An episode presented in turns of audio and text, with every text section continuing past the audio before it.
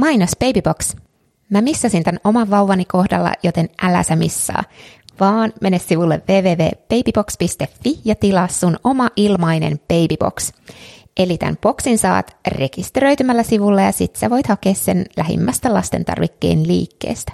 Edellisen äitiyspäivän osallistujat saikin tämän boksin suoraan sieltä tapahtumasta ja mä pääsin tutustumaan siihen boksiin ja siellä oli muun muassa Aventin tuttipullo ja Viaplayn kahden kuukauden ilmainen katselu vanhemmille. Mutta siis boksin sisältö saattaa vaihdella, eli aina ei ole samat tuotteet, joten tilaa sun oma boksi ja ylläty mitä sieltä löytyy. Tämä on Onnenkuplia. Ja tänään kysytään kysymyksiä Lohjan synnäriltä. Vieraana on Tanja Heinänen, joka on Lohjan synnärin kätilö. Tervetuloa Tanja. Kiitos.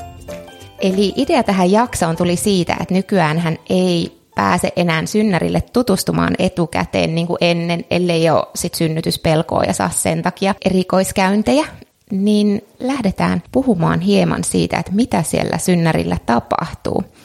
Eli mähän rakastan Lohjan synnärin Instaa, koska teillä on niitä videoita ja mä salaa harmittelen hirveästi sitä, ettei tätä nauhoiteta siellä sairaalassa, koska sit mä olisin ehkä päässyt tekemään jonkun tanssin teidän kanssa. Mutta kertoisit sä alkuun, että mikä sun oma tausta on, miten susta tuli kätilö ja miten sä oot päätynyt Lohjan synnärille? Joo, eli mä olen valmistunut vuonna 2000 kätilöksi ensimmäisessä AMK-ryhmässä. Se, miten mä päädyin kätilöksi, se oli vähän sattumaa, mutta toisaalta mä uskon, että se oli myös johdatusta. Eli mä tiesin aina, että mä haluan johonkin terveydenhuoltoalalle. Ja sitten mä tein sillä tavalla, että rupesin vaan katsoa sitä kirjaa, missä näkyy kaikki ammatit. Ja ihan ensimmäiseksi mulla aukesi siellä kätilö. Ja sitten mä ajattelin, että toi on ehkä se, mitä mä haluan tehdä. No sitten mä päädyin sinne kätilöopistolle kätilökouluun ja tota, se oli kyllä sitten, kun mä pääsin synnytyssaliin ekaan kerran, niin sitten mä tiesin, että nyt mä oon kotona. Että tämä on se, mitä mä haluan tehdä. Ja sen jälkeen, kun mä sitten valmistuin 2000 jouluna, niin sitten tehtiin sillä, tai pääsin suoraan siis kättärille töihin. Olin ensin naisten taudeilla, sitten pääsin lapsivuoden osastolle, olin myös vähän aikaa tuolla antenataaliosastolla, ja sen jälkeen mä lähinkin sitten opiskelemaan ruotsia ja menin Ahvenanmaalle. Siellä mä olin puoli vuotta töissä. Sitten mä halusin vielä päästä vähän kauemmas ja katsomaan, että millaista se synnytyksen hoito on maailmalla. Ja olinkin sitten vuoden verran tuolla Saudi-Arabiassa. Wow. Joo. Sitten kun me tultiin sieltä takaisin, niin sitten mä päätin tuhlata ne rahat ja kävin mun miehen kanssa maailman ympäri matkalla. Ja sieltä kun mä tulin takaisin 2005, niin sitten sen jälkeen mä oon ollut Lohjan sairaalassa synnärillä töissä. I- ihana tausta. Minkälaista on ollut, niin kuin miten erilaista on synnytykset Saudi-Arabiassa ja Suomessa?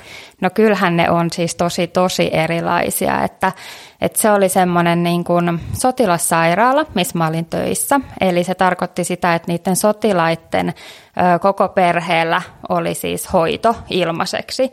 Mutta se oli sellaista luokkajakosta, että ne, jotka oli jotain upseerien vaimoja, ne sai kaikki. Sitten kun oli näitä tavallisten sotilaiden vaimoja, niin niillä oli vähän silleen, että no tervetuloa nyt ja saat tästä epiduraali. Et saa mitään epiduraalia, vaan saat niin kuin tyyliin vaan ilokaasua. Ja sitten synnytti sillä ja sitten annettiin semmoista vähän sellaista niin kuin vahvempaa kipulääkettä ja, ja tota, sillä se meni. Täällä Suomessa onneksi ei ole väliä sillä, että kuka sun puoliso on, että minkälaista hoitoa sä saat. Ai kamala, mä ihan on täällä suu auki, silmät pyöreänä. Miten noin voikaan, totta kai voi olla siis kaikenlaistahan sitä maailmassa ja epätasa-arvoa, mutta silti se aina kun kuulee, niin jotenkin pysähdyttää. Tota, mm, semmoinen kysymys tuli, että ajoittuuko synnytyssumat kuukausittain vai onko niitä vaan sattumanmukaisesti epäsäännöllisesti? Eli onko johonkin tiettyyn aikaan tulee aina hirveästi lapsia? No synnytyssumat on sellaisia, että niitä tulee aina silloin tällöin. Selvästi on kyllä semmoisia kuukausia, jolloin on enemmän synnyttäjiä siinä maalis-huhtikuulla. Sitten se rupeaa siitä pikkuhiljaa vähän niin kuin tiivistymään ja sitten nykyisin on sille, että kesäkuusta syyskuuhun asti on enemmän synnytyksiä. Et selvästi ollaan menossa niin kuin siihen päin, että ihmiset vähän suunnittelee, että koska synnytellään. Minkä takia se on hyvä synnyttää sitten siihen aikaan? Mä en ole ikinä itse ajatellut tätä. En mäkään tiedä, mitä on niin kuin ihmisten oma mielipide, mutta mä ajattelen, että siinä on aika paljon kesälomia, niin sitten pystytään olemaan pitempään ehkä kotona sen uuden perheen kanssa. Ja ehkä sitä ajatellaan, että on mukavampi synnyttää valosaan aikaa, että sitten jos joutuu vähän valvoskelemaan vauvan kanssa, niin ei ole niin pimeätä ja synkkää. Mulle tulee itselleni mieleen vaan se, että kun synnytti talvella tai talven lopussa, niin sitten oli raskaana viimeisillään siellä talviaikaan, kun taas sitten jos olisi ollut kesällä, niin sitten olisi ollut ihana, jos olisi ollut sellainen iso maha ja saada ottaa kaikki ihan niin pellolla niityllä kuvia sun muita. Eli mua ei kannata kuunnella, toi ainut, mikä ajatus tulee. Mutta voi se olla yksi asia, mikä vaikuttaa siihen myöskin. Niin mielikuvat ja mm. semmoiset haaveet ja unelmat. Hyvä. Mutta lähdetään käymään näitä kysymyksiä nyt läpi vähän silleen ä, ajallisesti, eli mitä synnytyksessä tapahtuu, niin vähän sen mukaan. Eli puhutaan ensin siitä ennen sairaalaan siirtymisajasta, eli kun synnytys on alkanut, synnyttäjiä kehotetaan soittamaan synnärille ennen sinne suuntaamista. Mitkä on semmoiset yleisimmät kysymykset ja huolenaiheet ja miten sä vastaat niihin? No suurin osa, miksi ihmiset synnyttärille soittaa, niin johtuu esimerkiksi siitä, että on alkanut ne supistukset. Ja sitten mietitään, että kuinka kauan voi vielä olla kotona. Sitten riippuu vähän siitä, että ootko ensisynnyttäjä vai uudelleen synnyttäjä, että mitä siihen vastataan. Että uudelleen synnyttäjille sanotaan toki vähän nopeammin, että tuu vaan, ja he on sen kerran jo käynyt läpi, niin he myös vähän nopeammin tietää, että minkälaisia ne on ne synnytyssupistukset. Ensisynnyttäjän kohdalla yleensä neuvon silleen, että olisi hyvä, että nois melkein viiden minuutin välein tulisi ja tuntuisi sille, että täytyy ihan jo pysähtyä ja vähän hengitellä niiden supistusten aikana. Toki, jos on hirveän niin kuin silleen, että ei pärjää siellä kotona, niin totta kai saa tulla käymään. Että katsotaan sitten, että mikä se tilanne on. Toinen, mistä soitetaan paljon, on tietysti lapsiveden meno. Nykyisin täällä koko HUS-alueella on sillä että on sovittu, että 12 tuntia voi olla kotona, jos kaikki on hyvin. Eli jos on sillä että se on kirkasta se lapsivesi, jos tuntuu, että vauva liikkuu ja ei ole mitään kuumetta ja tällaista, niin sitten saa olla rauhassa 12 tuntia kotona – ja sitten sen jälkeen tullaan synnärille ja katsotaan, että mikä se tilanne on. Otetaan vähän sitä streptokokkinäytettä ja mietitään sitten vielä uudestaan. Eli jos siinä kohtaa on sellainen tilanne, että ei vielä supista yhtään tai supistaa hyvin harvakselta ja se streptokokki on negatiivinen, niin sitten saa lähteä vielä kotiin. Sillä, että 24 tuntia saa olla siitä ennen kuin ruvetaan sitten miettimään, että pitääkö jotain asialle tehdä. Mitä sitten, jos sille tehdään, niin mitä lähdetään käynnistelemään? Joo, sit sitä yleensä lähdetään vähän käynnistämään sitä synnytystä siinä vaiheessa. Okei, no mutta mennään tuohon käynnistämiseen sitten vielä vähän myöhemmin. Öm, mä itse olin sillä, että mä olisin ehkä pystynyt olemaan kotona enemmän tai pidempään. Ne niin kun supistukset ei ollut niin voimakkaita loppujen lopuksi, mutta mä olin tosi väsynyt jo siinä vaiheessa. Mutta sitten se oli oikeastaan aika hyvä aika, milloin mä menin sairaalaan, koska sen jälkeen mulla alkoi muisti katkeilee ja tuli ne tosi voimakkaat. Eli mulla ei kerinyt niitä tosi voimakkaita tulla kotona, mutta, mutta sitten ne alkoi kyllä sit heti sen jälkeen, kun mä menin sairaalaan. Niin toisaalta hyvä, toisaalta olisi voinut olla ehkä pidempään, mutta näitähän voi aina miettiä sitten jälkeenpäin. Missä tilanteessa te aina sanotte synnyttäjälle, että voi alkaa siirtyä sairaalaan? Sä mainitsitkin, että ensisynnyttäjälle kehotetaan herkemmin ole kotona ja uudelleen synnyttäjä aikaisemmin sinne sairaalaan, niin voisit se vielä tarkentaa tätä? Eli aika usein just vaikka jos uudelleen synnyttäjä soittaa ja hän sanoo, että nyt musta tuntuu, että mun täytyy tulla, niin mä sanon kyllä hyvin sillä, että tule vain, Et koska yleensä se uudelleen synnyttäjä tietää, että nyt se synnytys on käynnissä. Ensisynnyttäjän kohdalla mietitään just sitä, että miltä susta tuntuu, että tuntuuko, että sä pärjäät vielä vähän aikaa siellä kotona, koska siellä kotona on kuitenkin aina vähän niin kuin rennompi olo. Toki jos kovasti esimerkiksi pelottaa, niin silloin voi olla hyvä tulla sairaalaan vähän aikaisemmin sen takia, että sit sä pystyt rentoutumaan ja rentoutuminen on tosi tärkeää sen kannalta, että se synnytys etenee ja lähtee hyvin käyntiin. Semmoiset, milloin on tosi tärkeää tulla heti sairaalaan, on just se, että jos esimerkiksi on sellainen tilanne, että tulee veristä vuotoa runsaasti. Semmoinen pieni verinen vuoto on ihan normaali. Se yleensä tarkoittaa sitä, että siellä vaan tapahtuu siellä kohdun suulla, että se lähtee pehmenemään ja aukenemaan pikkuhiljaa. Mutta jos sitä tulee enemmän, Tai jos sulla on tosi kovaa kipua, semmoista, joka ei ole selvästi supistuskipua, vaan se niin kuin voimistuu, voimistuu, voimistuu. Tai jos on sellaista, että on esimerkiksi vihreä lapsivesi, niin sit pitää tulla heti. Tai jos on semmoisia oireita, että on niin kuin hirveän kova päänsärky tai, tai täristyttää tai jotain tällaista, että ruvetaan miettimään, että voisiko siellä olla esimerkiksi tämmöistä raskausmyrkytystä pohjalla, niin oikeastaan sitä on tosi vaikea sanoa tälle, että milloin aina pitää tulla, vaan just se, että soittaa, niin sitten kätilö osaa neuvoa, että pitääkö sun tulla heti vai voiko se olla vielä vähän kauemmin kotona. Ja just sitä, että kuunnellaan sitä äitiä myöskin. Miten sitten tuli ihan kysymys tuollaisesta ajomatkasta, eli asun noin yhden tunnin ajomatkan päässä synnäriltä. Mistä tiedämme, milloin lähtee ajamaan? Ja tämä varmaan jossain pohjoisessa saattaa olla vielä paljonkin pidempi matka kuin yksi tunti. Niin mitä sä sanoisit tällaisiin? sitä, että tuohon on tosi vaikea vastata, niin kuin kätilönkään, koska ikävä kyllä meillä ei ole sitä kristallipalloa. Mutta jälleen kerran palataan siihen, että jutellaan siitä, miltä susta tuntuu. Jos sä oot uudelleen synnyttäjä, sun edellinen synnytys tapahtui kahdessa tunnissa. Sä et lähet suurin piirtein siitä, kun sulla alkaa ensimmäiset supistukset niin, että sä tajuut, että nyt nämä on säännöllisiä, niin sit sä lähet saman tien. Jos sä oot ensisynnyttäjä, sulla on enemmän aikaa, että ne hyvin harvoin ensisynnyttäjillä syntyy vaikka kahdessa tunnissa. Ja, ja sitten kannattaa aina miettiä sitä, että onko se oikeasti käynnissä, koska sitten jos sulla on se tunnin ajomatka, niin ei ehkä halua lähteä sille, että mä käyn vähän katsomassa tuolla synnärillä ja sitten sanotaan, että lähde vielä käymään kotona. Mitäs vinkkejä sä antaisit sit siihen automatkalle, että miten se olisi niin kuin mahdollisimman mukava ja tavallaan menisi hyvin, vaikka se synnytys on käynnissä? Semmoiset, mitkä on niin kuin tosi hyviä siihen automatkalle. Suurimmassa osassa autoissa on tällä hetkellä penkin lämmitin. Laita se penkin lämmitin päälle, se tuo lämpöä sinne sun selkään ja, ja sinne niin kuin pakaroihin ja joka paikkaan. Jos sulla on kotona esimerkiksi sillä tavalla, että sut löytyisi joku lämpöpussi, ota se mukaan ja laita se alavatsalle. Harjoittele hengitystä, eli aina kun se tulee se supistus, niin tiedät jo, että miten sä pystyt rentouttamaan itseäsi hengittämään silleen läpi siitä supistuksesta. Ja kuuntele jotain hyvää musiikkia tai jos pystyt vielä siinä vaiheessa, niin kato vaikka jotain Netflix-sarjaa, jos sulla sattuu olemaan Netflix. Eli yritä viedä ajatukset pois siitä. Mutta muutenkin niin kuin siihen synnytykseen kannattaa valmistautua sillä tavalla, että sä pystyt rentoutumaan. Se on kaiken A ja O siinä synnytyksen aikana.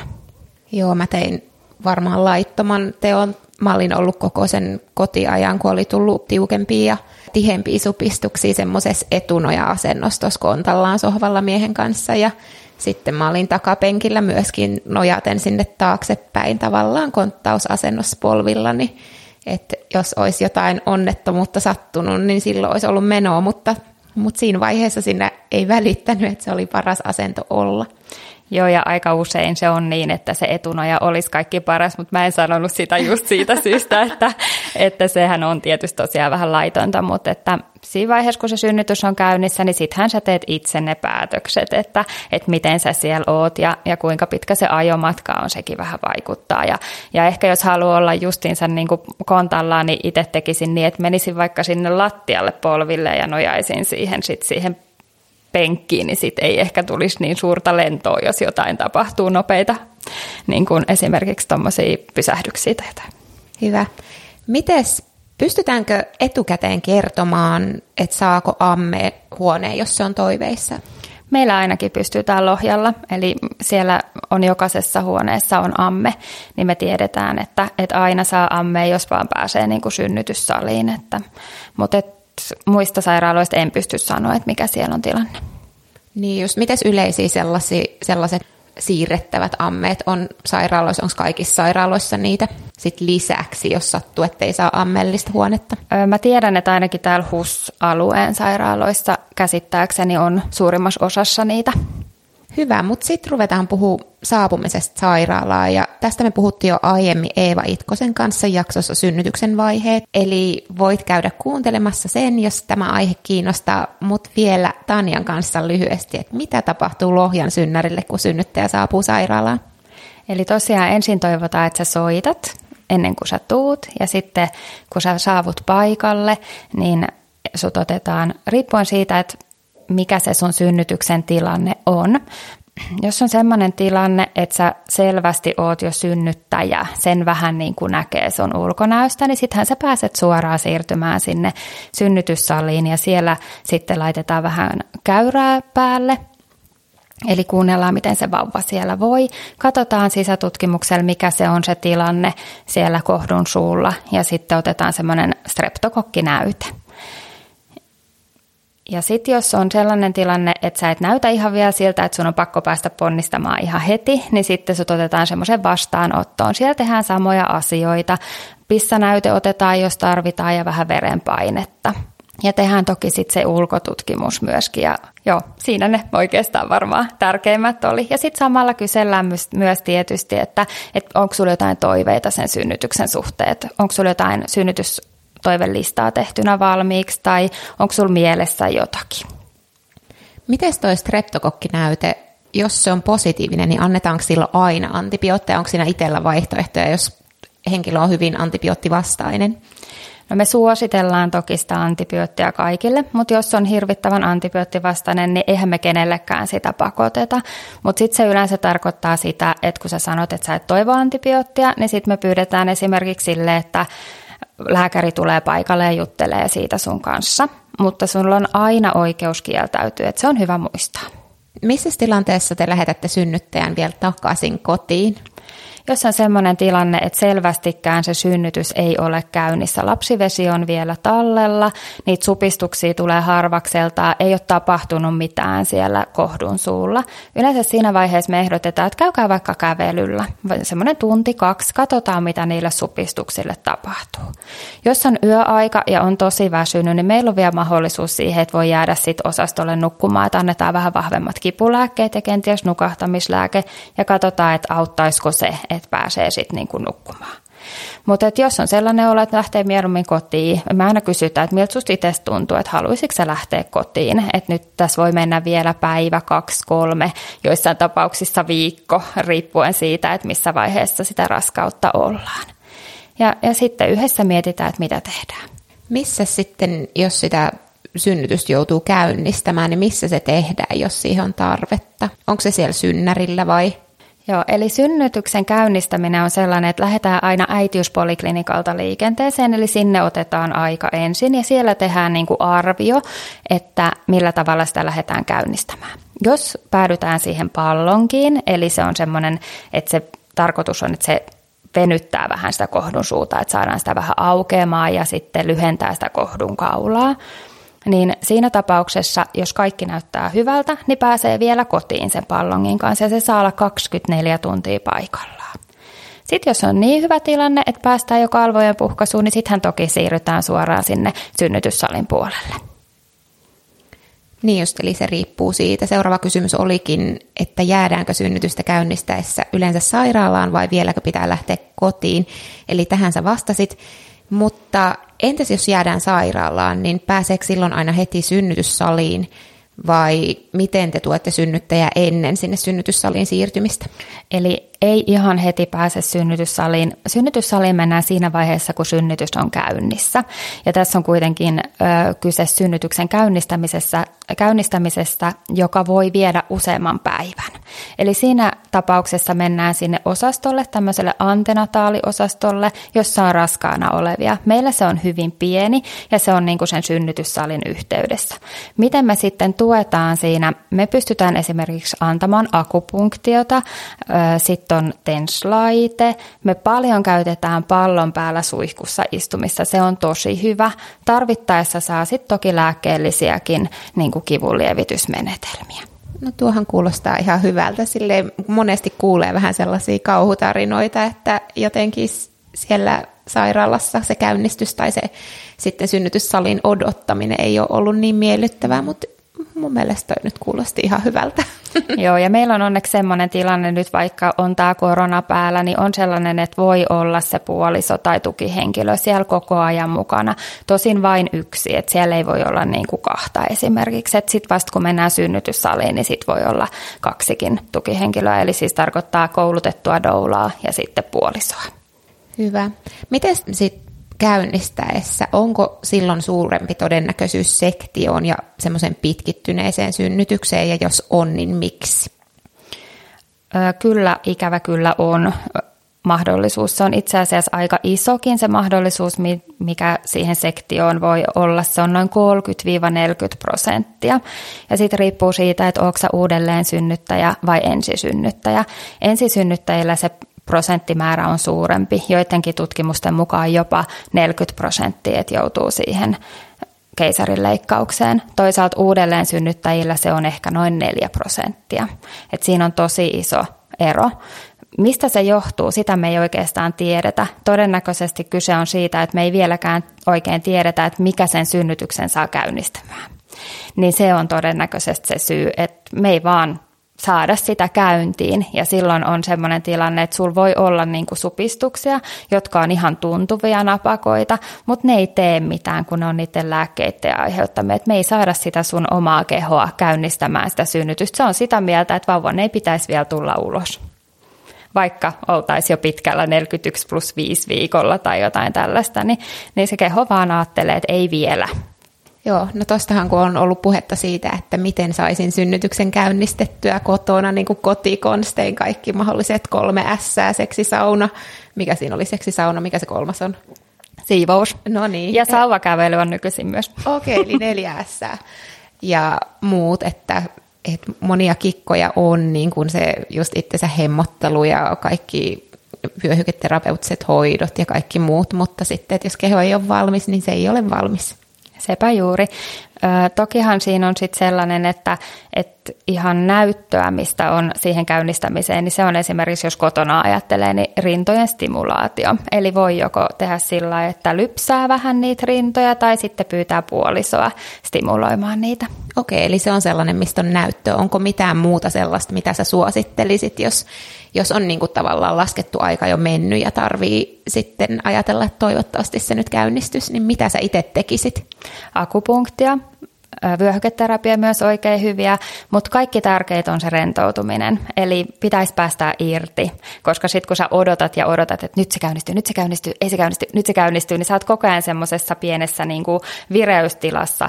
Ja niin kuin aikaisemmin jo sanoin, niin, niin pitäisi olla tosi rentoutunut, että se synnytys lähtee käyntiin. Eli se adrenaliini on sen synnytyksen käynnistymisen vastaaja. Pitäisi saada sitä oksitosiinia tosi paljon ja oksitosiini tulee siitä, että sä teet semmoista, mikä on susta kivaa ja ihanaa ja just sen takia kaikki ne hieronnat ja, ja puolison kanssa olemiset ja tällaiset tai itsensä eli jos olet yksin ja näin poispäin, niin ne on sellaisia asioita, mitkä saattaa käynnistää sitä synnytystä. Rentoutuminen. Niin just, eli eilen näin just somessa, että joku kiipesi portaita, että tällaisen sanotaan synny, äh, käynnistyvän, niin se ei ilmeisesti sitten ole se paras keino. No kyllä sitäkin voi kokeilla, en sano, että ei se olisi niin kuin mahdollista, mutta et ei saa niin kuin vetää itseään liian koville. Pitää muistaa myös se rentoutuminen. Niin just. Mitä sitten tapahtuu, kun saavutaan synnytyssaliin? No synnytyssalissa riippuu siitä, mitä sä oikeastaan haluat, että tehdään. Nyt on tosi tärkeää tietää, että mihin sä toivot, että kätilö sua kannustaa. Jos sulla on tavoite, että sä esimerkiksi haluat synnyttää täysin lääkkeettömästi, niin se on hyvä kertoa kätilölle etukäteen. Silloin me tarjotaan eri asioita. Sitten jos on semmoinen, että sä ihan ehdottomasti tiedät, että sä haluat epiduraalin, niin kunhan me saadaan sut niin kuin silleen, että synnytys on kunnolla käynnissä, niin sit voidaan ruveta miettimään sitä epiduraalin saamista. Eli se on tosi tärkeää, että tiedetään, mitä sä toivot. Synnytyssalissa seurataan koko ajan vauvan vointia katsomalla sitä KTG-käyrää, niin sillä kato, nähdään, että miten se vauva voi. Sen lisäksi tarvittaessa esimerkiksi tehdä niitä sisätutkimuksia, mutta niitäkään ei kannata tehdä hirveän usein, koska se ei loppujen lopuksi kerro siitä välttämättä, että kuinka hyvin se etenee, se synnytys. Toki se kertoo, mitä siellä tapahtuu, mutta sekin, että kuinka monta senttiä oot auki, ei kerro siitä, että esimerkiksi jos se vauva on tullut tosi hienosti alaspäin, niin se on niin kuin hyvä merkki, vaikka se ei olisi niin kauheasti vielä auennutkaan se kohdun suu. Yritetään luoda sinne semmoinen ilmapiiri, missä sun on hyvä olla. Laitetaan vähän esimerkiksi pois noita valoja, että siellä olisi semmoista hämärää. Synnyttäminen on semmoista aika alkukantaista puuhaa, että sun pitäisi pystyä päästä irti siitä rationaalisesta ajattelusta ja mennä semmoiseen omaan kuplaan, että sä pystyisit synnyttämään. Sitä ei saa häiritä kauheasti, että pitäisi antaa olla vaan sen ihmisen, mutta että toki niin kuin se riippuu ihan ihmisestä, että kuka haluaa olla tosi paljon yksin ja toivoo, että kätilö ei paljon siellä käy. Ja sitten toiset taas toivoo, että kätilö on niin kuin enemmän paikalla. Ja yritetään kuunnella sitä ja tehdä niin kuin sen ihmisen omien toiveiden mukaan.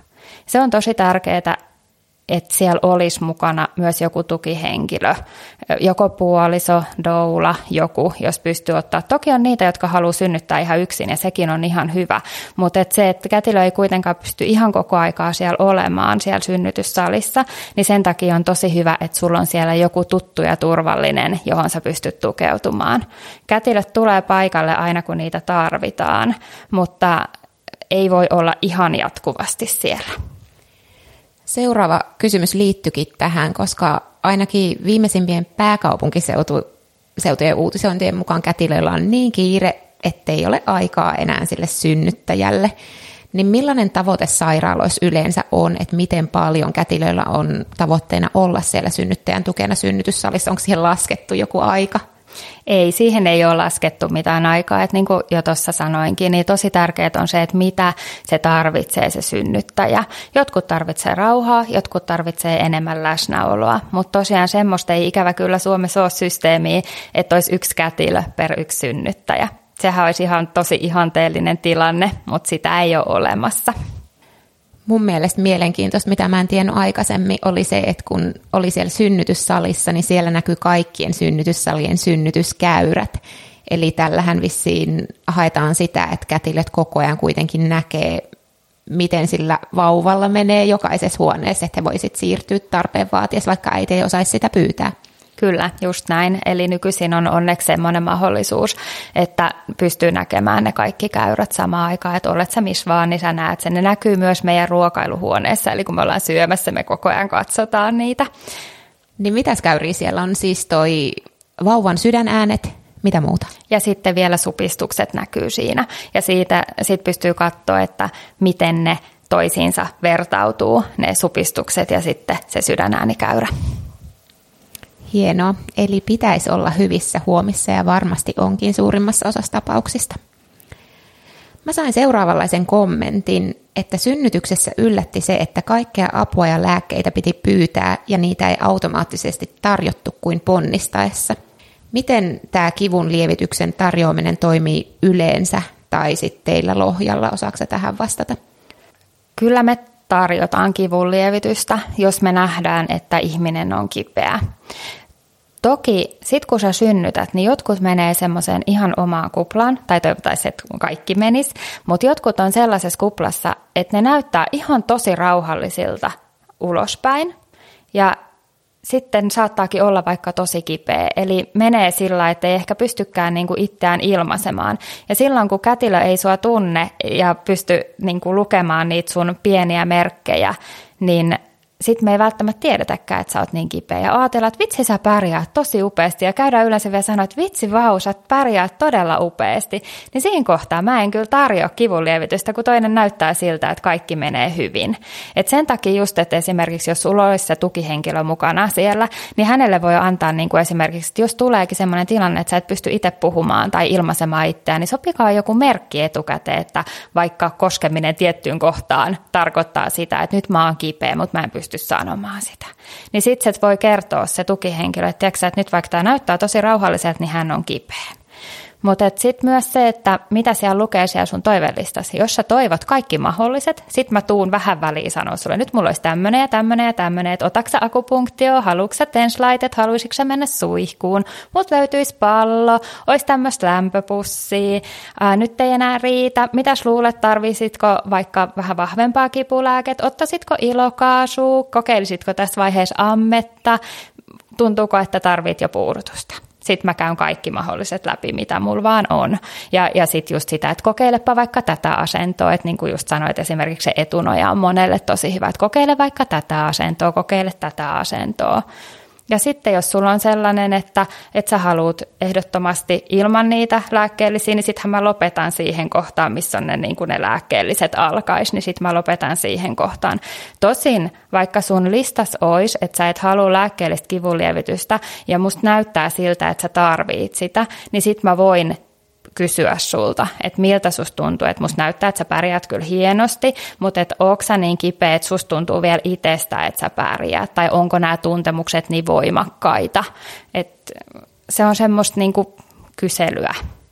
Joo, mä täällä taas herkistyin, kun puhuttiin tuosta puolison tai tukihenkilön tuesta siellä. Mä, en, mä oon siis jotenkin, että mua tämä synnytys aina itkettää, vaikka mulla on tosi hyvä kokemus, niin mä huomaan sen tässä. Ja sitten me tehtiin noita etävalmennuksia kanssa just Eeva Itkosen kanssa, niin mä huomasin jossain vaiheessa, että meinas ruveta itkettää ihan vaikka niinku, itsellä on niinku positiivinen kuva ja ajatus siitä kaikesta, niin silti joku, joku herkistymisreaktio tässä aina tulee.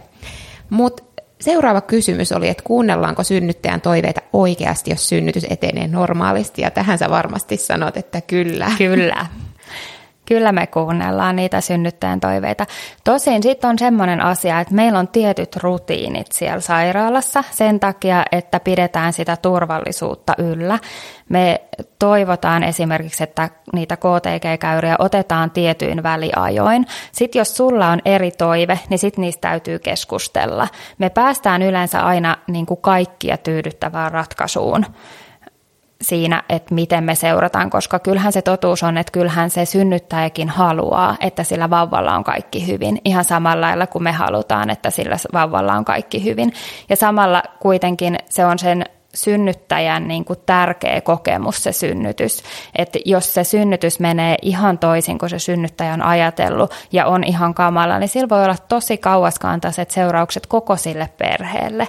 Eli mä on, en ole sitä mieltä, että se on sellaista niin kuin niin kuin kokemusten kalastelua niiltä synnyttäjiltä, vaan sitä, että se on koko sen perheen hoitamista. Se on todella tärkeää, että ei vaan tuu terve vauva, vaikka se on totta kai tosi tärkeää ja terve äiti, vaan myös se, että sitä ollaan tuettu sitä synnyttäjää siinä synnytyksen aikana niin, että hän voi hyvin sen synnytyksen jälkeen, ei vaan fyysisesti, vaan myös henkisesti. Ikävä kyllä aina me ei siihen päästä, vaikka me yritetään parhaamme, mutta sitten on tosi tärkeää, että jos tuntuu siltä, että sen kätilön kanssa ei niinku yhtään synkkaa, että teillä on niinku ihan ihan eri ajatusmaailmat, niin sitä kätilöä voi vaihtaa. Sä voit pyytää, että voisinko mä saada toisen kätilön. Ja se on itse asiassa sille kätilöllekin hyvä asia, koska kyllä sä itsekin huomaat sen, jos ei synkkaa jonkun synnyttäjän kanssa, niin, niin sitten ajattelee, että joku toinen voi antaa sit enemmän sille synnyttäjälle ja kaikki menee paremmin tähän oltiinkin tulossa seuraavassa kysymyksessä, mutta miten sitten, varmaan toi on tosi vaikea pyytää, ainakin itse mä oon sellainen, että mä en kehtaisi, musta tuntuu, että mä loukkaisin sitä toista sanomalla, että sä et nyt kelpaa mulle tavallaan tähän synnytykseen. Mutta tota, miten sitten, onko teillä joku sellainen, että kun te saatte synnytystoivelistan ihmisiltä, niin te näette, että okei, tämä toinen kätilö olisi ehkä tälle parempi matchi tai jotain sellaista. Kyllä me sitäkin vähän katsotaan jo, että miltä se näyttää se synnytystoivellista. Ja on semmoisia kätilöitä, jotka tykkää vähän enemmän tehdä tätä juttua ja toisia, jotka tykkää niin kuin tehdä tätä juttua enemmän, niin ihan ehdottomasti katsotaan sitäkin asiaa, kun se synnytystoivellista tulee. Eli siitäkin syystä se synnytystoivellista kannattaa tehdä. Kyllä. Ja myös paperille, ettei vaan sano jotain toivetta saapuessa. Kyllä. Ja sitten on seuraava pidempi kommentti, että kätilösairaalassa ei välttämättä ehdi tai osaa ohjata esim. kivun lievityksessä. Tukihenkilön ja synnyttäjän itse kannattaa siis olla tietoinen synnytyksen vaiheista, mitä odottaa tuntemuksilta ja mitä kivun lievityksiä haluaisi kokeilla. Huonolla tuurilla tulee vastaan vanhan koulukunnan kätilö, jonka työkalupäkkiin kuuluu vain epiduraali ja ponnistus puoliistuvassa asennossa – Tukihenkilön tulee siis tuntea sinun synnytystoiveesi ja osata ottaa ohjat, kun sinä olet synnytyskuplassa. Miten sä kommentoisit tätä ja onko tuollaiset vanhan kansan tavallaan ähm, kätilöt, onko heitä paljon? No siis tuossa oli paljon semmoista, mistä mä oon niinku samaa mieltä. Ähm, niin siis mun mielestä siinä oli tosi paljon hyvää. Eli on hyvä, että sä tiedät etukäteen, mitä siinä synnytyksessä tapahtuu. On hyvä, että sun tukihenkilö tietää, mitkä sun toiveet on. Ja on tosi hyvä, että sä niin oot tietoinen siitä, että mitä vaihtoehtoja sulla on. Ne on tosi tärkeitä juttuja, plus ne auttaa sua selviytymään siitä synnytyksestä, koska sä et ole välttämättä, no jos sä oot uudelleen synnyttäjä, sä oot kokenut sen ehkä kerran, kaksi, muutaman kerran aikaisemmin, mutta jos sä oot ensisynnyttäjä, sä et ole koskaan ollut semmoisessa tilanteessa. Eli ihan sama mä sanon, että ei kukaan lähde juoksemaan maratonia sille, että sä et ole valmistautunut siihen yhtään. Eli yhtä tärkeää on se, että sä valmistaudut siihen synnytykseen. Sitten jos on sellainen tilanne, että sä et ole valmistautunut siihen mitenkään, niin siitä tulee ehkä myös vähän näitä kertomuksia, että ei se kätilö osannut auttaa mua mitenkään, koska sit kun sä olet jo siinä synnytyksessä, jos sattuu olemaan silleen, että sulla on tosi voimakkaita tuntemuksia, kipua, niin sä et pysty ottaa enää mitään vastaan informaatio, vaikka se kätilö yrittäisi sitä antaa. Siinä vaiheessa on ihan turha ruveta sanoa, että kokeillaanpas tätä hengitystä ja rentoutumista, jos et saa yhtään harjoitellut sitä. Että sit se on se, että yritetään saada sut vaan siihen asti, että saadaan sulle se se puudutus annettu, että me saadaan edes jollakin tavalla niitä kipuja pois, että sä pystyt niin kuin taas keskittymään ja kuuntelemaan niin kuin ympäröivää maailmaa tietyllä tavalla. Että vaikka se on tärkeää, että sä oot siinä kuplassa, kun sä synnytät, mutta niin kuin se, että jos sä oot liian kipeä, niin sit siitä synnyttämisestä ei myöskään tule mitään. Kuinka paljon on sitten niitä vanhan ajan kätilöitä? On niitä vähän, mutta se, että oletko vanhan ajan kätilö, niin se ei esimerkiksi kerro, että kuinka vanha sä oot. Että ei voi ajatella, että kaikki vanhat kätilöt on vanhan ajan kätilöitä, tai että kaikki nuoret, niin niillä on paljon uusia juttuja. Että sitten jotkut on sellaisia, että ne tarjoaa niin kuin helpommin sitä, sitä epiduraalia ja puoliistuvaa asentoa. Mutta kyllä nykyisin suurin osa kätilöistä on kuitenkin sellaisia, jotka kuuntelee sun toiveita ja sitä, mitä sä toivot. Ja tosiaan sitten, jos tuntuu, että ei synkkaa, niin sitten voi vaihtaa sitä kätilöä. Tästä varmasti puhuttiin vähän siinä kivun lievitys synnytyksessä jaksossa aiemmin, mutta sä puhuit tuosta, että yritetään saada synnyttäjä siihen asti, että hänelle voi laittaa sen epiduraalin. Eli tämä on varmasti myös monelle uusi tieto, eli on ajatus, että okei, mä menen sinne sairaalaan ja mä saan heti sen epiduraalin, niin tämä ei olekaan siis mahdollista. Missä vaiheessa sitä epiduraalia voidaan antaa? Okei, eli epiduraalin antamiseen ennen oli tosi tarkat rajat, että sun pitää olla tietyn verran senttejä auki ja sitten sä pääset ja sulle annetaan. Nykyisin se on ennemminkin niin, että sulla pitää olla synnytys käynnissä kunnolla. Ja tämä nyt tietysti riippuu vähän sairaalasta, mutta mä kerron sitä, mitä tehdään Lohjalla. Eli, eli tota, yritetään aloittaa niillä vähän niin kuin semmoisilla lievimmillä kivunlievityskeinoilla ja, ja päästä sitten tosiaan sille, että se on oikeasti kunnolla käynnissä aktiivisessa vaiheessa. Se, miksi sitä kannattaa odottaa sitä epiduraalia vähän kauemmin, on se, että jos sä annat sen liian aikaisin, niin se todella paljon saattaa pidentää sitä synnytystä. Eli, eli sitten ne vähän niin kuin kun laitetaan liian aikaisin, niin ne vähän lopahtaa ne synnytyssupistukset niin siinä käy, käy sillä vähän ikävästi. Miten sitten seuraava? Kipulääkitykset eivät aina auta. Olisin halunnut apua kipuihin, mutta jouduin sel- selviämään kipujen kanssa. Onko yleistä sellainen, että kipulääkitykset ei sitten kuitenkaan auta? Ei ole yleistä sellainen, että kipulääkitykset ei auta, mutta on kyllä niin, että yhtäkään synnyttäjää ei ihan täysin kivuttomaksi saada. Että kyllä niitä tuntemuksia jää sinne. Et esimerkiksi se, että kun se vauva rupeaa laskeutumaan siellä synnytyskanavassa ja se paineen tunne lisääntyy, niin siinä kyllä on sellainen tilanne, että siinä on jotain tuntemuksia, että ei voi olla ihan täysin ilman mitään tuntemuksia tai ihan täysin ilman kipua. Sitten on niitä, jotka pystyy itsensä tosi hyvin niin kuin – sukkestoimaan siihen synnytykseen ja he pystyvät synnyttämään, niin kuin heistä tuntuu, että he on synnyttänyt täysin kivuttomasti, mutta se vaatii todella paljon harjoittelua ja sitä niin kuin sellaista valmistautumista siihen synnytykseen. Sitten on sellaisia tilanteita, että esimerkiksi kun laitetaan epiduraalipuudutus, niin siellä on siellä epiduraalitilassa on semmoisia taskuja, että se ei mekkään ihan niin kuin hyvin paikalla, että puutuu vaikka vaan toispuoleisesti. Mutta niissä tapauksissa pystytään kyllä sitten, että jos ei pärjää sillä ja esimerkiksi ilokaasulla, niin sitten voidaan tehdä niin, että kokeillaan laittaa uudestaan se epiduraali tai mietitään sitten vaikka spinaalipuudutusta. Mutta tosiaan se on hyvin harvinaista, että ei mitään apua saada niihin kipuihin.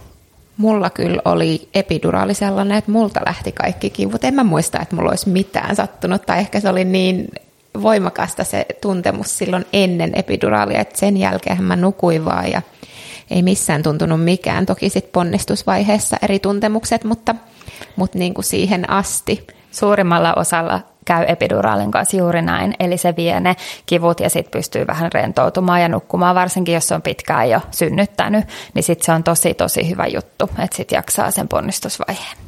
Hei, kommentoisit sä myös lyhyesti, tota, kun sä sanoit, että jotkut pääsee harjoittelemalla sellaiseen tilanteeseen, että synnyttää täysin ilman kipuja, niin miten voi harjoitella sun mukaan tai sun mielestä? No nykyisin on Suomessakin tosi paljon jo tarjolla tämmöisiä, niin kuin, näistä kohtiin täytyy ehkä mennä niin kuin yksityiselle puolelle, yksityisten kätilöiden tarjontaa, että ei ole vielä esimerkiksi tämmöisiä hypnosynnytysvalmennuksia, niin ei ole tälle kunnallisella puolella.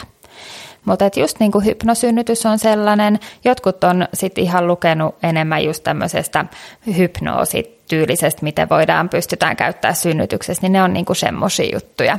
Mutta niihin pitää sitten vaan alkaa melkein heti kun on raskaana, niin lähteä tutustumaan. Että mitä nopeammin sä pääset siihen harjoitteluun kiinni, se on niinku ihan päivittäistä harjoittelua, mitä sä sitten teet, niin tota, sen avulla saattaa käydä niin, että sä pääset niin syvälle sinne rentoutumisen tilaa, että sä et tunne sitä kipua.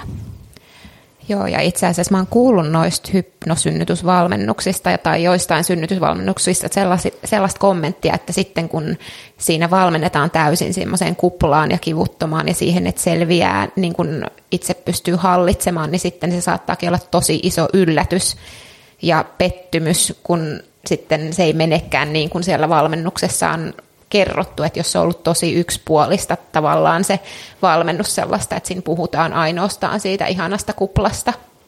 Joo, tämä on ihan totta. Ja mulla on esimerkiksi yksi sellainen synnytys tai synnyttäjä kertonut mulle, että hän oli ensimmäisessä synnytyksessä, pääsi todella hyvin sinne kuplaan ja synnytti hienosti just niin kuin tyyli ihan kivuttomasti. Ja sitten toinen synnytys olikin niin nopea ja raju, että hän ei päässyt ollenkaan sinne kuplaan. Eli se riippuu myös ihan synnytyksestä ja synnyttäjästä, että vaikka sama synnyttäjä, mutta kaksi erilaista synnytystä, niin sit sä et kerinnykään sinne kuplaan esimerkiksi. Että et niin kun kannattaa silti pitää aina avoin mieli, että vaikka sä oot ajatellut, että mä synnytän näin, niin se ei aina meekään sillä tavalla. Esimerkiksi vaikka vauvan asentotarjonta, jos se on vähän erilainen kuin edelleen, edelliskerralla ei ihan niin optimaalinen, niin se taas sitten esimerkiksi pidentää sitä synnytystä tosi paljon. Ja sitten voi ollakin, että tarviikin jotain myös lääkkeellistä, vaikka sä et edellisessä synnytyksessä olisi ollenkaan tarvinnut mitään. Entäs mitkä kivunlievityskeinot otetaan käyttöön, jos haluaa synnyttää ammeessa? Ja sitten on toinen kysymys tähän ammeeseen liittyen, että pääseekö kohdunkaulan puudutuksen jälkeen ammeeseen synnyttämään? No itsessään tietysti se amme on sellainen, joka on tosi hyvä kivunlievitys. Monet kokee myös sellaisen, että tukihenkilö, doula, joku, joka on mukana painaa akupunktiopisteitä siellä ollessa siellä ammeessa, niin ne on niin kuin tosi hyviä. Siinä voidaan myös vetää ilokaasu, mutta sen tiedän, että täällä Helsingin alueella ei pääse enää kohdunkaulan puudutuksen jälkeen sit ammeeseen, mutta mielestäni joissain muissa sairaaloissa pääsee, kun mä oon seurannut keskustelua. Sitten mennään puhumaan hieman sektiosta ja mä näin jossain sellaisia tilastoja, että näistä Hussin seudun sairaaloista Lohjalla oli vähiten sektioita. Mistä tämä johtuu? Varmasti siitä, että meillä on myös sillä, että on vähiten niin kuin tämmöisiä riskisynnyttäjiä. Eli mehän ollaan keskitetty eniten tämmöisiin normaaleihin synnytyksiin niin sanotusti. Onhan meillä toki niin kuin, että on raskausdiabeetikoita ja on, on muutakin tällaista, mutta että, että sit jos on jotain erikoisempaa, niin ne on sitten täällä pääkaupunkiseudulla. Toki me myös niin kuin pyritään mahdollisimman pitkälle tukemaan sitä synnyttäjää pystytään ehkä olemaan vähän enemmän läsnä siellä, myöskin siellä synnytyksessä, niin ne voi olla semmoisia tekijöitä myös, jotka vaikuttaa siihen, että on vähemmän niitä sektioita. Missä tilanteissa sitten sektiot tehdään, jos sitä ei ole suunniteltu etukäteen ja miten yleistä se on? No sektio tehdään esimerkiksi sellaisissa tapauksissa, että jos vauvalla on joku ahdinkotilanne tai jos se synnytys ei vaan edisty, niin ne on ne suurimmat syyt, miksi mennään sektioon siitä, että ollaan aloitettu normaalisti synnyttämään. Sitten tosiaan se käynnistys on sellainen, joka saattaa vähän useammin johtaa siihen sektioon. Sektioprosentit täällä Uudellamaalla on jotain semmoista parikymmen, parinkymmenen, ehkä 25 luokkaa. Meillä tosiaan pikkusen vähemmän, meillä taitaa olla joku 18, Hyvinkäällä ehkä aika lähellä sitä samaa. Se kiireellinen sektio, nyt mä en osaa ihan sanoa, että mitkä ne prosentit on, mutta ei se kauhean suuri ole. Että se on niinku, niistä, olisiko ehkä puolet kiireellisiä, puolet suunniteltuja suurin piirtein. Entäs mitä sektion aikana tapahtuu, että jos ollaan oltu siellä synnytyssalissa ja on ollut ajatuksena, että synnytetään sitten siellä alateitse, niin mitä sitten alkaa tapahtumaan, kun päätetään sektiosta? Se riippuu siitä, että onko tosi kiire. Jos tehdään hätäsektio, niin on alle 10 minuuttia aikaa saada se vauva ulos. Eli siinä tapauksessa, jos on hätäsektio, tehdään niin, että siirretään äiti sinne synnytyssaliin, äh, anteeksi, sektiosaliin.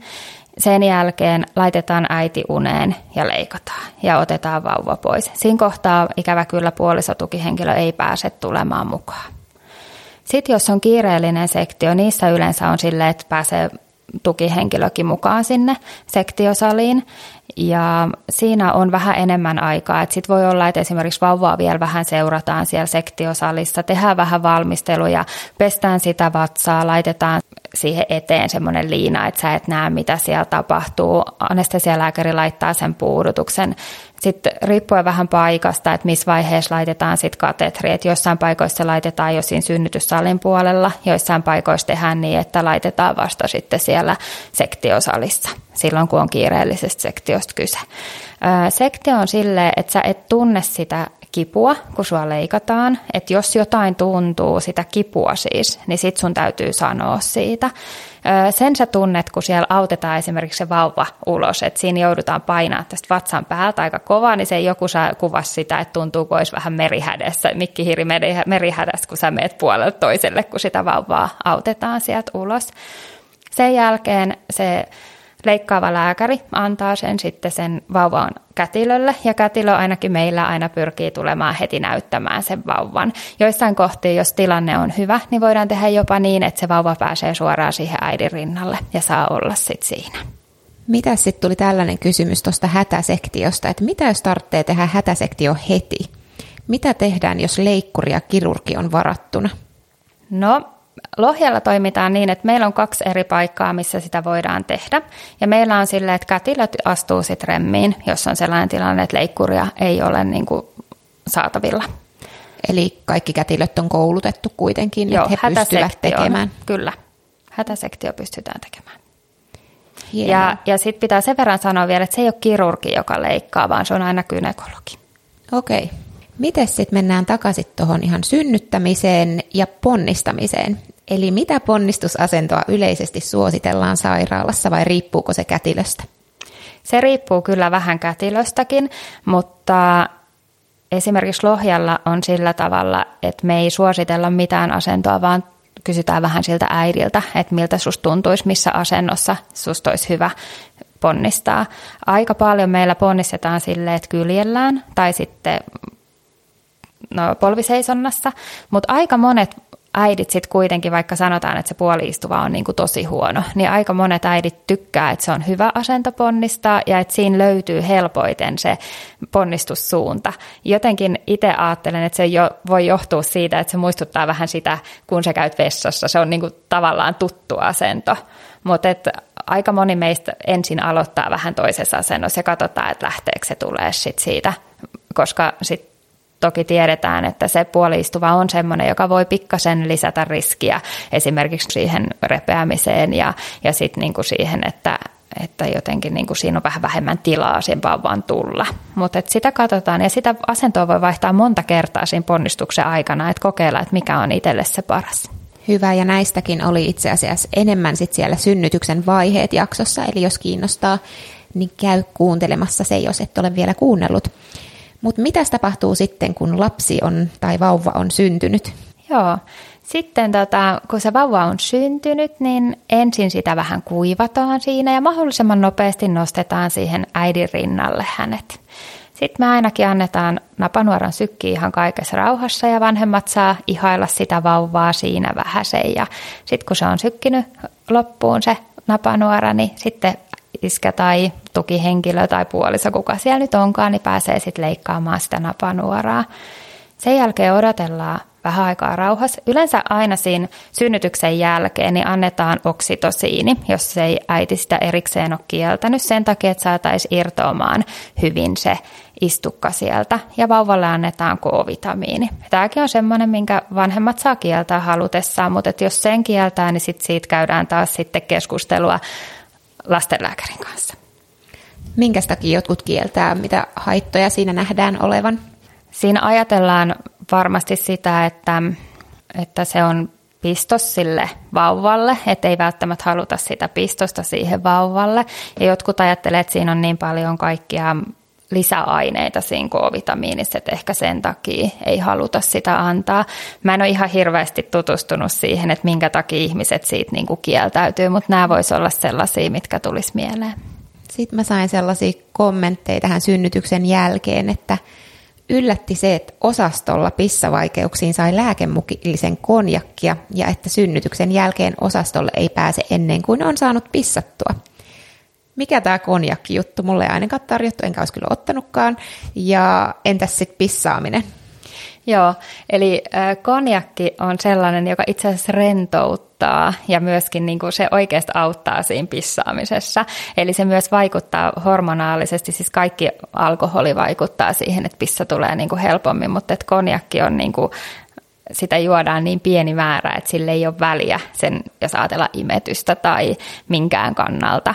Mutta se on se rentoutus ja sitten se, että, että saadaan vähän paremmin se pissa tulemaan. Se, miksi on tosi tärkeää pissata synnytyksen jälkeen, on se, että sä et välttämättä, kun sä oot just synnyttänyt, niin sä et tunne, mitä siellä sun alakerrassa tapahtuu.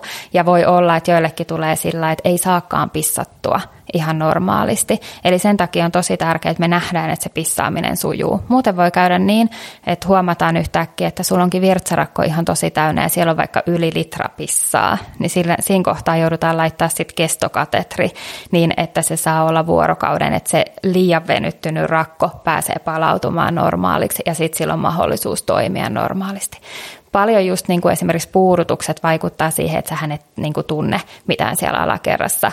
Ja, ja sitten toisaalta se vauvan pää painaa sinne ja paikat voi turvata, niin sitten sieltä ei oikeasti pääsekään pissa ulos.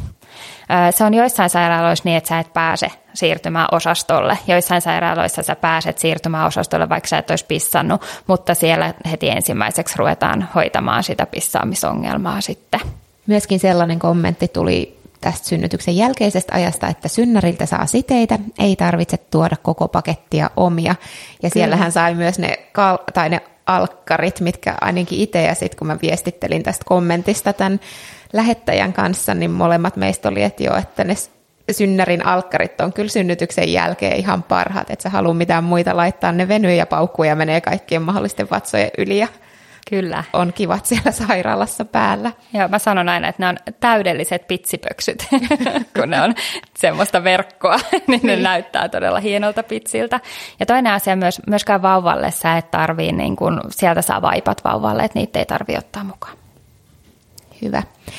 Miten sitten kotona, ja tässä on itse asiassa pidempi aika synnytyksestä tullut yksi kommentti, että onko normaalia vielä kuusi puoli kuukautta alatiesynnytyksestä, että paikat ei ole normaalisoitunut.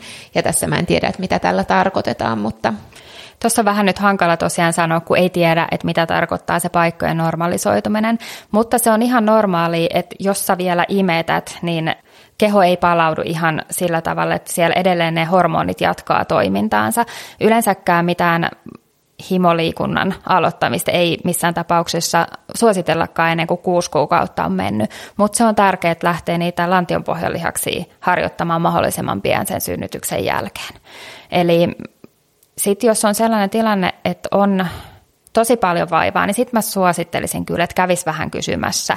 Eli joko kynekologille terveyskeskuksen kautta voi mennä, tai sitten jos haluaa, niin vaikka johonkin yksityiselle puolellekin. Et Kyllä on normaali, että kuuden ja puolen kuukauden kuluttua ei ole paikat ihan normaalit, mutta jos on tosi pahasti jotain vielä, niin sitten kannattaa mennä lisätutkimuksiin. Ja hei, palatakseni vielä siihen synnytyksen jälkeiseen. Eli tosiaan sitten, kun se vauva on siihen nostettu siihen rinnalle, niin sitten me annetaan vauvalle ja äidille ja sille tukihenkilölle aikaa olla ihan rauhassa ja ruvetaan pikkuhiljaa katselemaan, että jos se vauva olisi valmis syömään sitä rintaa. Siinä ei ole mikään kiire, siinä on semmoinen pari tuntia aikaa. Ja sitten kun se vauva on rauhassa saanut sen itse etsiä sen rinnan ja löytää sen, joskus tarvii vähän apua, mutta joskus ne löytää ihan itsekin sen niin sen jälkeen otetaan sitten vauvan mittauksille, katsotaan mitä hän painaa, kuinka pitkä hän on, mikä hänen pään ympärysmitta on. Ja samalla sitten äiti pääsee käymään suihkussa ja sitten sitä pissaamista pitää kokeilla. Parasta. Ja seuraavan kysymyksen kanssa mä jouduin varmistamaan Google Translatella. Mun ruotsi on ollut näköjään niin, äh, niin ruosteinen, mutta seuraava kysymys tuli ruotsiksi, mutta mä kysyn tämän suomeksi. Eli kuinka sinä kätilönä pääset henkisesti eteenpäin kuolleena syntyneen lapsen jälkeen? Niin, sehän on siis kätilötyön yksi vaikeimmista osa-alueista. Siinä joutuu laittamaan itsensä myös vielä vähän enemmän likoon kuin tavallisessa synnytyksessä, koska sä tiedät, että ne vanhemmat ei saa sitä omaa lasta sit sen jälkeen syliin, niin kuin yleensä tavallisen synnytyksen jälkeen saa. Tai saa toki syliin, mutta ei saa sitä elävää lasta. Se, sä muistat aina kaikki semmoiset synnytykset, missä sä oot ollut, missä vauva on syntynyt kuolleena. Että sä kannat niitä aina mukana sun elämässä mutta kyllä niistä pääsee yli, siis juttelemalla työkavereiden kanssa, käymällä läpi niitä asioita niin kuin omassa mielessä, hakemalla apua, jos niin kuin jää joku tosi pahasti mietityttää, niin ehkä just niin kuin se työkavereiden kanssa juttelu on se, joka auttaa kaikki eniten. Mutta kyllä ne on sellaisia asioita, jotka, jotka sä muistat aina. Kyllä mäkin muistan kaikki, missä mä oon ollut mukana. No mä tässä herkistyn ihan puhuttaessakin taas, mutta mites sää tai onko teillä joku koodi, että saako siellä kätilö herkistyä ja mitä jos sitten tuleekin kyynel siinä vaiheessa? No kyllä usein tuleekin, että sä saat herkistyä, mutta sun täytyy muistaa, että sä oot sen perheen tukena. Että sit jos se rupeaa menee niin päin, että se perhe on sun tukena, niin sit se ei ole niinku oikein, se ei ole ammatillista. Mutta totta kai se on tosi surullinen iso asia, niin ei kätilökään siinä välttämättä pysty olemaan niinku itkemättä. Mutta jotta me ei lopeteta synkkään aiheeseen, niin mä säästin seuraavan kysymyksen tähän perään. Eli mikä on teidän työssä parasta? Mun mielestä kätilötyössä on parasta monipuolisuus. Sä pystyt valitsemaan tosi monelta eri alueelta, että esimerkiksi siksi mä tykkään tosi paljon olla Lohjalla töissä. Mä saan olla työskentelemässä äitiyspoliklinikalla, mä teen ultria, mä pystyn olemaan synnytyssalissa, mä pystyn olemaan lapsivuoden osastolla ja myös kynekologian osastolla. Eli siinä näkee tosi paljon. Se on vauvasta mummoon saakka, joskus jopa vaarejakin hoitamista. Sitten tietysti itselleni lähellä on se, se synnytyssalityöskentely, että se on ihan mieletön hetki, kun se vauva syntyy. Siis koko se synnytys on, mutta se, se onni, mikä siinä monelle äidille ja isälle, puolisolle tulee siinä kohtaa, niin se on niin kuin ihan mieletön. Siinä saa itsekin osansa niistä oksitosiinihiuroista, mitä siellä on, että varsinkin jos on ollut pitkä synnytys ja ajateltu, että ei, tästä ei tule niin kuin ikinä mitään ja sitten se loppuu ja sitten sä saat sen vauvan siihen, niin suurin osa on kuitenkin niin, kuin sit niin onnellisia siinä kohtaa, että se, se on niin kuin ihan mieletöntä. Se on, mä muistan edelleen sen ensimmäisen synnytyksen, missä mä olin, kun mä ajattelin, että vau, että voiko jotain näin ihmeellistä olla elämässä. Se on edelleenkin mulla ihan sama ajatus. Ihanalta kuulostaa. Ja loppuun, mitä neuvoja sä antaisit synnytykseen valmistautuvalle henkilölle, itse synnyttäjälle tai sitten tukihenkilölle? Osallistu valmennuksiin. Tiedän, että tällä hetkellä ei hirveästi pystytä niin kuin sellaisia valmennuksia järjestämään, missä sä oot paikalla. Mutta esimerkiksi Lohjan sairaalassa on silleen, että on etäsynnytysvalmennus. Osallistu sellaisiin niin, että sä tiedät, mitä siellä tapahtuu siellä synnytyksessä. Voit lukea internetistä erilaisia juttuja. Muista kuitenkin aina, että ne ei välttämättä, mitä sä netistä luet, niin ne ei välttämättä ole ihan ajantasaisia tai ihan täyttä tietoa. Että jos sä haluat niinku semmoista ihan tietoon pohjautuvaa, niin sitten esimerkiksi naistalo.fi, niin siellä on tosi paljon kerrottu synnytyksestä sen eri vaiheista ja kaikista tällaisista. Jos sulla on halua tai mahdollisuutta, niin esimerkiksi just yksityiset synnytysvalmennukset on tosi hyviä. Sieltä sä voit saada vielä vähän enemmän kuin sitten ehkä kunnalliset puolet, jos sä käyt vaan vaikka terveyskeskuksen. Yritä, jos pystyt, niin päästä just kätilön pitämään valmennukseen. Siellä on ehkä vähän enemmän tietoa siitä just siitä synnytyksestä kuitenkin kuin ihan vaan terveydenhoitajilla. Tosin sitten on tosi hyviä niin kuin terveyskeskuksessakin niitä valmennuksia. Ja on sillä lailla, että esimerkiksi kätilöopiskelijat vetää valmennuksia, niin niitäkin kannattaa kuunnella. tukihenkilölle valmistaudu henkisesti, sä joudut tilanteeseen, missä sulle rakas ihminen on tosi poissa oleva kipeä, saattaa olla – niin valmistaudu siihen henkisesti. Tärkeintä on se, että sä oot paikalla. Sun pitää auttaa sitä synnyttäjää niin, että sä pidät huolta, että hän syö ja juo, jos hän pystyy syömään ja juomaan. Valmistaudu siihen, että se voi olla, että hän ei halua kosketusta ollenkaan ja jotkut toivoo, että sä kosketat tosi paljon miettikää yhdessä semmoisia keinoja, että miten sä voit auttaa, että esimerkiksi muistuttaa hengittämisestä, että aika usein siinä supistuksen aikana voi olla, että unohtuu se hengittäminen. Tärkeintä on siis oikeasti se, että sä oot paikalla, ettei tarvi olla yksin siellä synnytyksen aikana. Ja sitten vaan semmoista avointa mieltä ja uuden odottamista, niin ne on semmoiset hyvät. Valmistaudu hyvin, mutta älä jää kiinni niihin, että sä oot tehnyt tosi tarkan synnytyssuunnitelman ja sitten kun se ei meekään niin kuin sä oot ajatellut, niin älä pety siihen, vaan oo avoimin mieli ja ajattele, että tämä meni nyt näin ja tämä oli hyvä synnytys.